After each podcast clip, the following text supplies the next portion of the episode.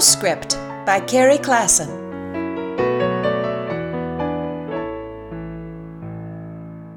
Last night was surprisingly calm, all things considered.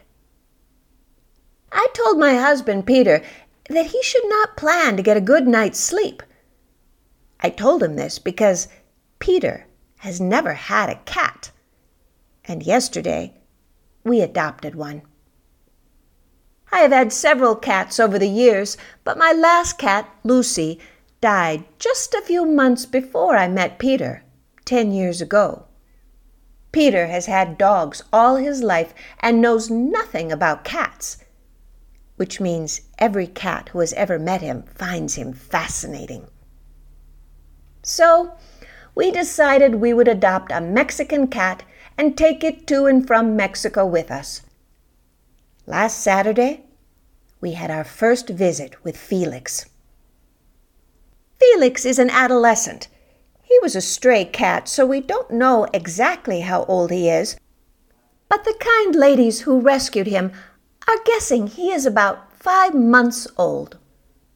Marcella and her sister Elena and Elena's daughter Daniela brought him over to visit.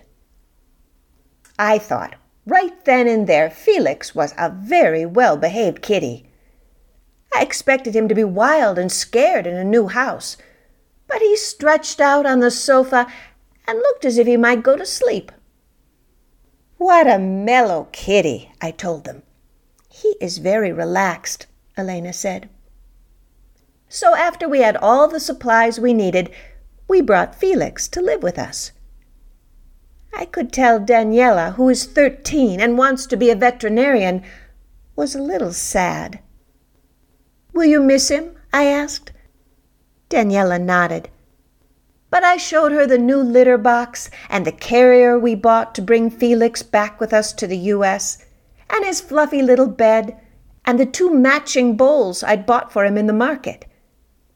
Daniela seemed to approve, and she left her little charge with us for his first night. What was that? Peter asked. Peter sleeps with earplugs when we are in Mexico, but the noise outside our bedroom woke him. I went to investigate. It appeared there had been some small scale vandalism in the night. The garbage can had been mysteriously overturned, and bits of crumbled bread were all over the floor. Oh, Felix, I said. Felix came running to me and bumped his head against me. Then he circled around me as I cleaned up breadcrumbs, purring all the while. We fell back to sleep. A little later in the night, we heard meowing. It got louder and louder. Marcella and Elena rescued dogs and cats from the street. At last count, they were caring for eleven dogs and three cats, so their house must be very lively. When Felix woke, there was no one in the room but him. I imagine it must have been a surprise, waking up all alone. Felix, I called, we're in here. Felix came running. He jumped up on the bed, discovered the two gringos under the covers, and started purring again. So far, Felix seems to be happy in his new home. He has discovered that Peter keeps all sorts of interesting things on his bedside table that can be knocked off and played with in the middle of the night. He has discovered how easily the garbage can can be tipped over and how much fun can be had with the contents. And he has discovered the two sleepy people in bed who, if things get too scary, can be relied upon to scratch his chin. I think Felix is liking his new life.